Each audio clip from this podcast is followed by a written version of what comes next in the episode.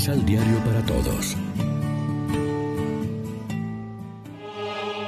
Proclamación del Santo Evangelio de nuestro Señor Jesucristo, según San Lucas.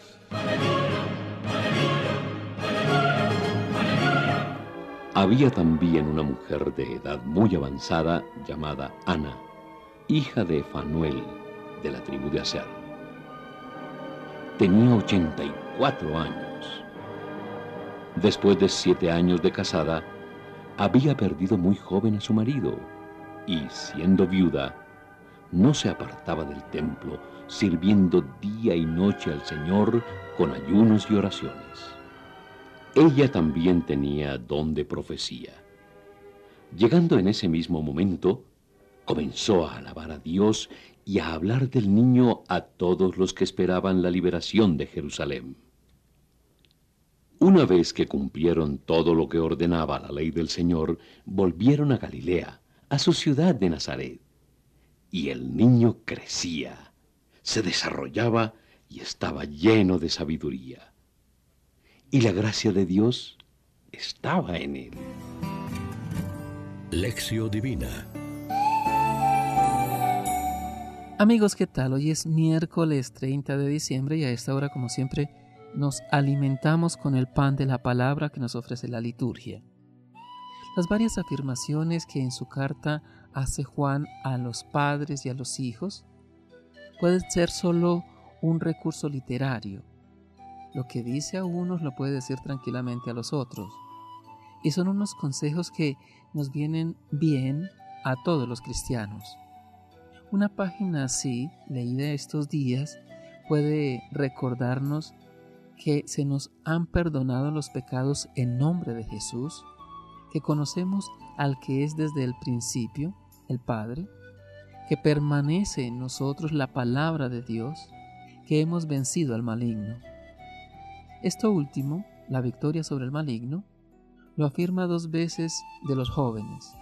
Son los que cuando son creyentes mayor fuerza y valentía necesitan y muestran en la lucha contra el mal. A unos y otros dice Juan que no amen al mundo.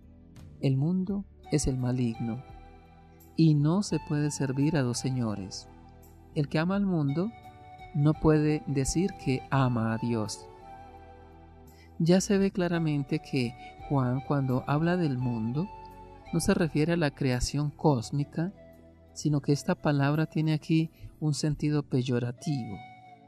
Lo describe como las pasiones del hombre terreno, la codicia de los ojos, la arrogancia del dinero. El mundo son, por tanto, las fuerzas del mal en cuanto que se oponen a Jesús y su reino. Es dar la prioridad no a Dios, sino al materialismo, al sensualismo, a las ambiciones del propio yo. La anciana Ana es otro testimonio entrañable en el ámbito de la Navidad. Ella no prorrumpe en cánticos tan acertados como los de Zacarías o Simeón ella habla del niño y da gloria a Dios. Es vidente en el sentido en que la vista de la fe y ve las cosas desde los ojos de Dios. Es una mujer sencilla, viuda desde hace muchos años, y nos da ejemplo de fidelidad y de amor. Lo sencillo y lo cotidiano anda Dios, como también sucedió en los años de la infancia y juventud de Jesús. El Evangelio de hoy termina diciendo que su familia vuelve a Nazaret y allí el niño iba creciendo y robusteciéndose y se llenaba de sabiduría y la gracia de Dios lo acompañaba. Los vecinos no notaban nada, solo José y María sabían del misterio, pero Dios ya estaba entre nosotros y actuaba.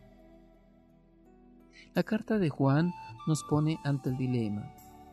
En nuestra vida, ¿seguimos los criterios de Dios o nos hemos dejado contaminar por los criterios del mundo? ¿De veras nos sentimos libres de esas pasiones del hombre terreno, la codicia de los ojos y la arrogancia del dinero? o cosas equivalentes.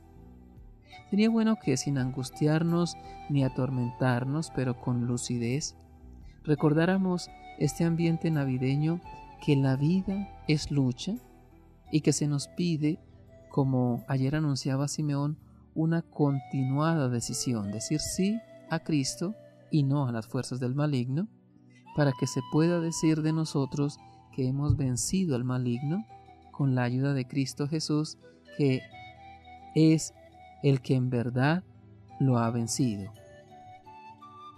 Reflexionemos. La presencia de Jesús en medio de nuestra comunidad da esperanza, anima la fe y fortalece la entrega en el amor. El Hijo de Dios nos anima en el cumplimiento de la voluntad divina. Oremos juntos. Te pedimos, Señor, nos des la humildad, el amor y la sabiduría para no juzgar y así ayudar para que, junto con nuestros hermanos, podamos seguir adelante sin prejuicio alguno, que seamos misericordiosos como tú lo eres. Amén. María, Reina de los Apóstoles, ruega por nosotros.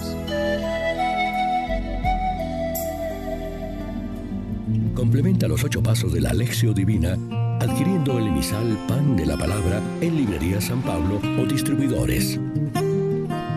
Más información www.sanpablo.co Pan de la Palabra.